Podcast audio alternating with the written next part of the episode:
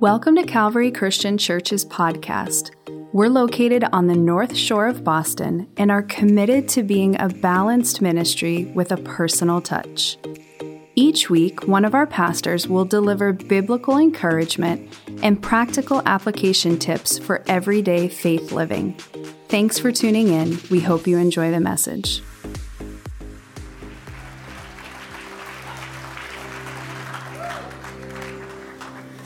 You may be seated.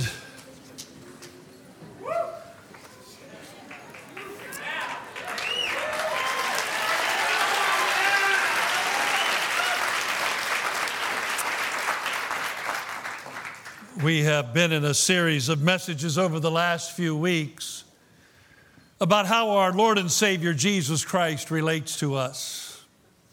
We've talked about the approachable Christ the one who, though he is God, invites us to approach him, to come to him with our needs, with our burdens, with our cares.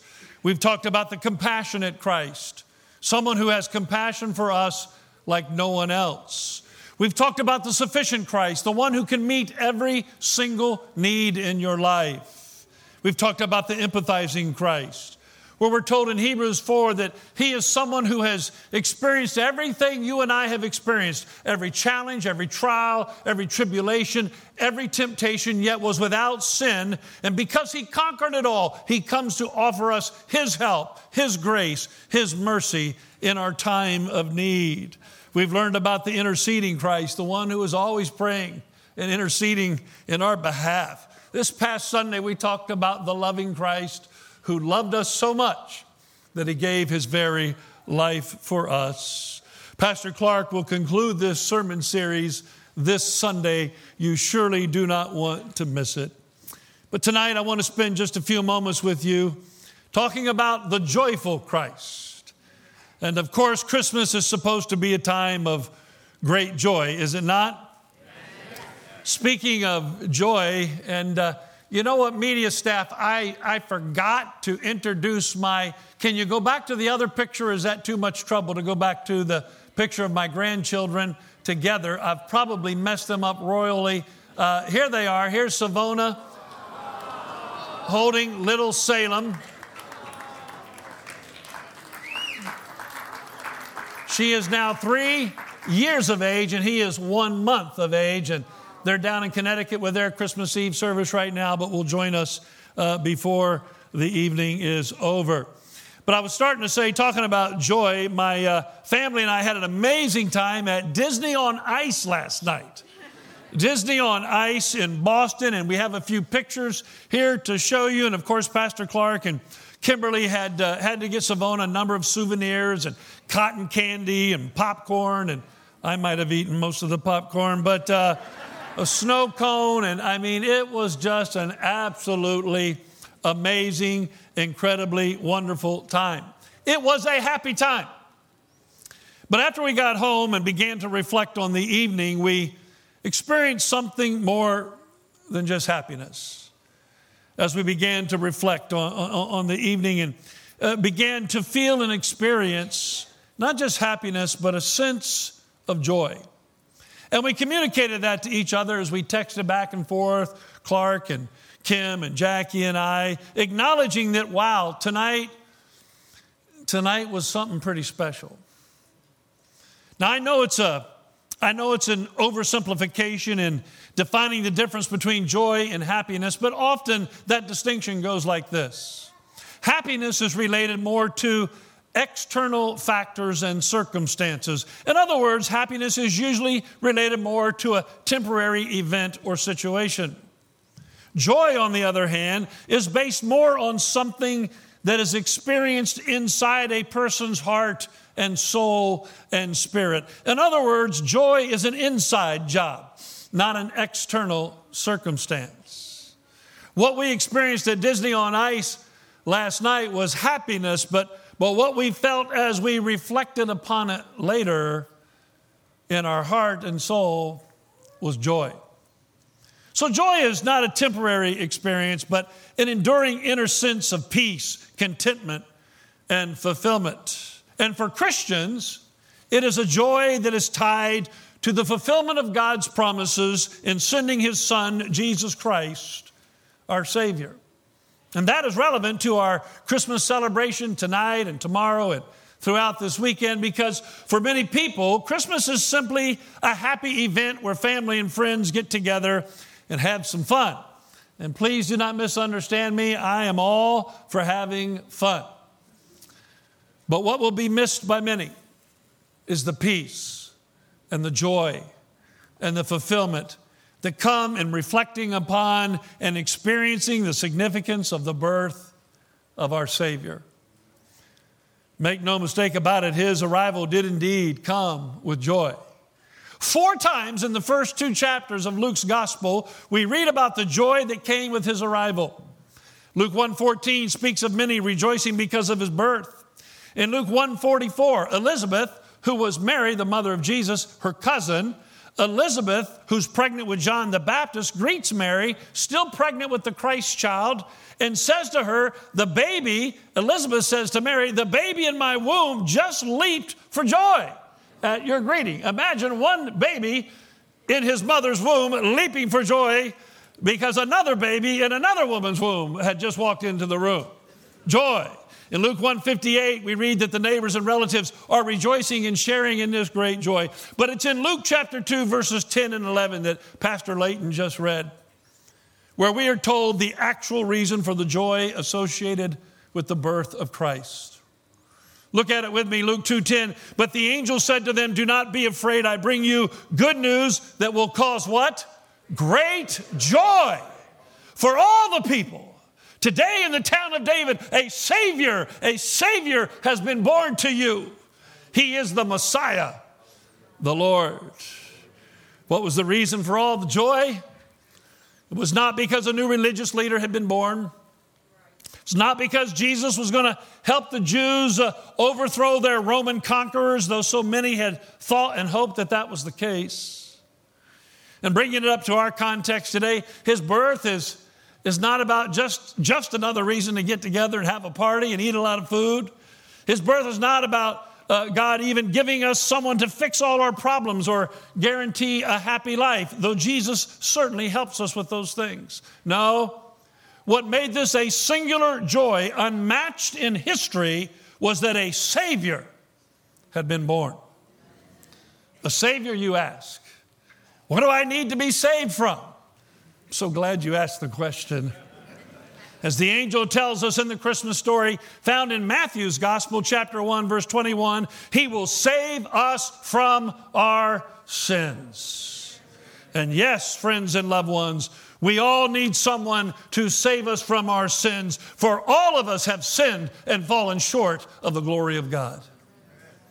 while there are a lot of things that can make us happy in this life, at least temporarily, there's only one thing that brings an enduring sense of peace and joy. And that is when we confess our sins to Jesus Christ and invite Him to become our personal Lord and Savior. That is the kind of joy that Jesus Christ came to bring. And He is the only one who can provide you with this joy if, if you will invite Him into your heart and life today. It is the best Christmas present you can give yourself. And, and I might add, it is the best Christmas present you can give to Jesus. You say, why do you say that, Pastor Tim? Well, let me ask the question Who receives the most joy on Christmas Day? Those receiving the gifts or those giving the gifts? I don't know about you, but I love to give gifts. So, too, I ask the question on this most holy and sacred evening who receives the most joy from our ultimate Christmas gift of Jesus Christ? Those of us receiving this unspeakable and indescribable gift, or the one, the one who has given it, Jesus Christ Himself. And I'll tell you what I base that suggestion on. It's based on what I read in Hebrews chapter 12 verses 1 to 3. Not a text you would very often think about at Christmas time, but here's what it says Therefore, since we are surrounded by such a great cloud of witnesses, talking about all our heroes of the faith that have gone on before us, since we are surrounded by such a great cloud of witnesses, let us throw off everything that hinders and the sin that so easily entangles, and let us run with perseverance the race marked out for us. Verse 2 fixing our eyes on Jesus, the pioneer and perfecter of our faith, who for the joy, watch this, who for the joy set before him, he endured the cross, scorning its shame, and sat down at the right hand of the throne of God. Consider him who endured such opposition from sinners so that you will not grow weary and lose heart. Consider Jesus, the writer of Hebrews tells us, who for the joy set before him endured the cross. He let the glories and riches of heaven to come to earth as God in the flesh. He lived a perfect sinless life so that he could become our perfect sacrifice. He did what we could never do for ourselves, paying the price for our sins. He endured the unimaginable pain of suffering, torture, and then his sacrificial death on the cross. And he endured it all for what? He endured it for the joy set before him. What was that joy? The joy of knowing that he was making a way to heaven for you and me. The joy of knowing that through his sacrifice we could be made holy and acceptable before God. The joy of knowing that we could have a personal, intimate relationship with him that would start here on earth but last for all eternity. That is what brings our Savior joy tonight. Hallelujah.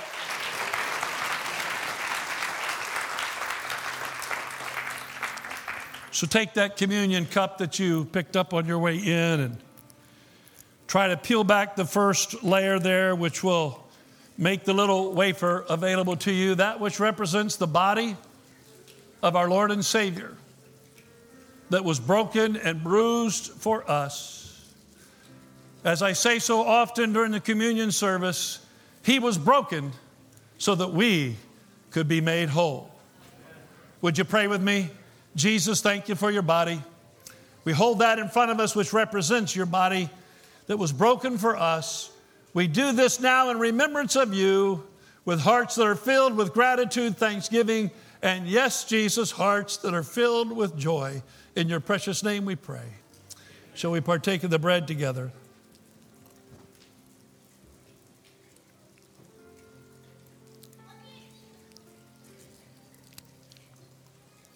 Now, then, peel back the next layer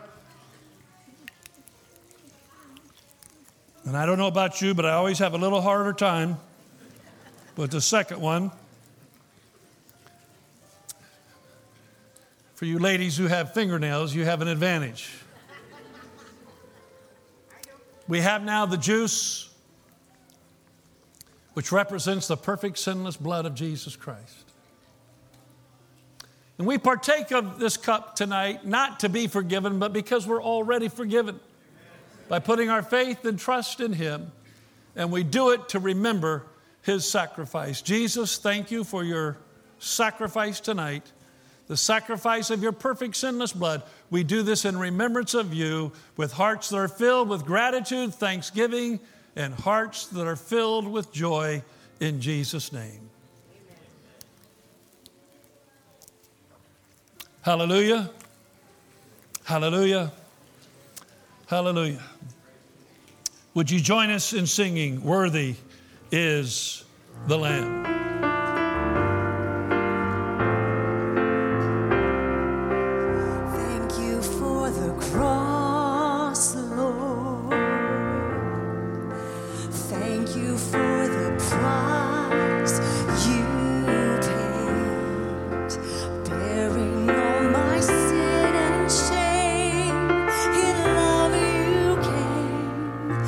It's.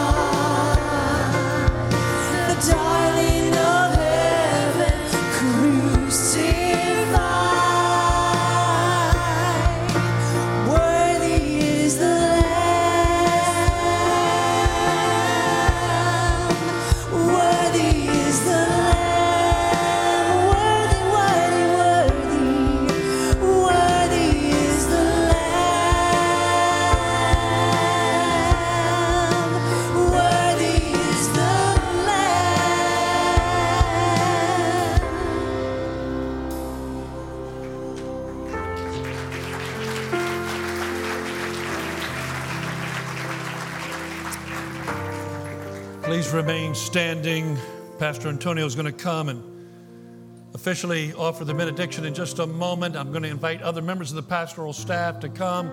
Ian, come as well, and make yourselves available around the front here tonight. Our greatest joy and the greatest joy of Jesus would be if there's someone here tonight who would say, I want this joy. I want Jesus Christ in my heart and in my life. And these, pastor, these pastors are here, ready and willing and available to pray with you, to invite Christ into your heart and life tonight, or whatever other need you might have. This Christmas Eve, we are here to pray with you and to pray for you. As Pastor Antonio, or uh, yes, Pastor Antonio is praying, Jackie and I will make our way to the back, and uh, you'll forgive us if, out of an abundance of caution, all we do tonight is wave at you as you go by. And I know you're tired of waving, and and uh, but uh, you can hug me just as long as Jackie doesn't see it, okay? But uh, uh, she's guarding me like a hawk, so. Uh, but uh, we, we, we're so happy to see you and have you here. Remember to take your pastoral prayer magnets, our pastoral staff prayer magnets, as you leave, as well as your Calvary calendar. And um, uh, just pray for us on a regular basis. We would ask you to do that. And now, from Jude verses 24 and 25, to him who is able, if you put that on the screen, to him who is able to keep you from stumbling and to present you before his glorious presence without fault. Say the next few words with me and with great joy. To the only one God our Savior be glory, majesty, power, and authority through Jesus Christ our Lord, before all ages, now and forevermore. Amen. Amen and amen. Pastor Antonio, who leads our Hispanic ministry, and we have a Hispanic service here every Sunday at 10:30 in the prayer chapel. If that's a place where uh, you would benefit or have family that would benefit, we hope you'll come and be a part of that. After he prays, our worship team will sing and minister music as you exit tonight. God bless you. And again, Merry, Merry Christmas. Thanks for joining us this week on Calvary's podcast. Be sure to visit our website, calvarychristian.church, to stay up to date with events, sermons, and ways you and your family can get connected within our community. We hope to see you in person or online at one of our weekend services. Once again, thanks for listening in today, and we look forward to having you join us next time.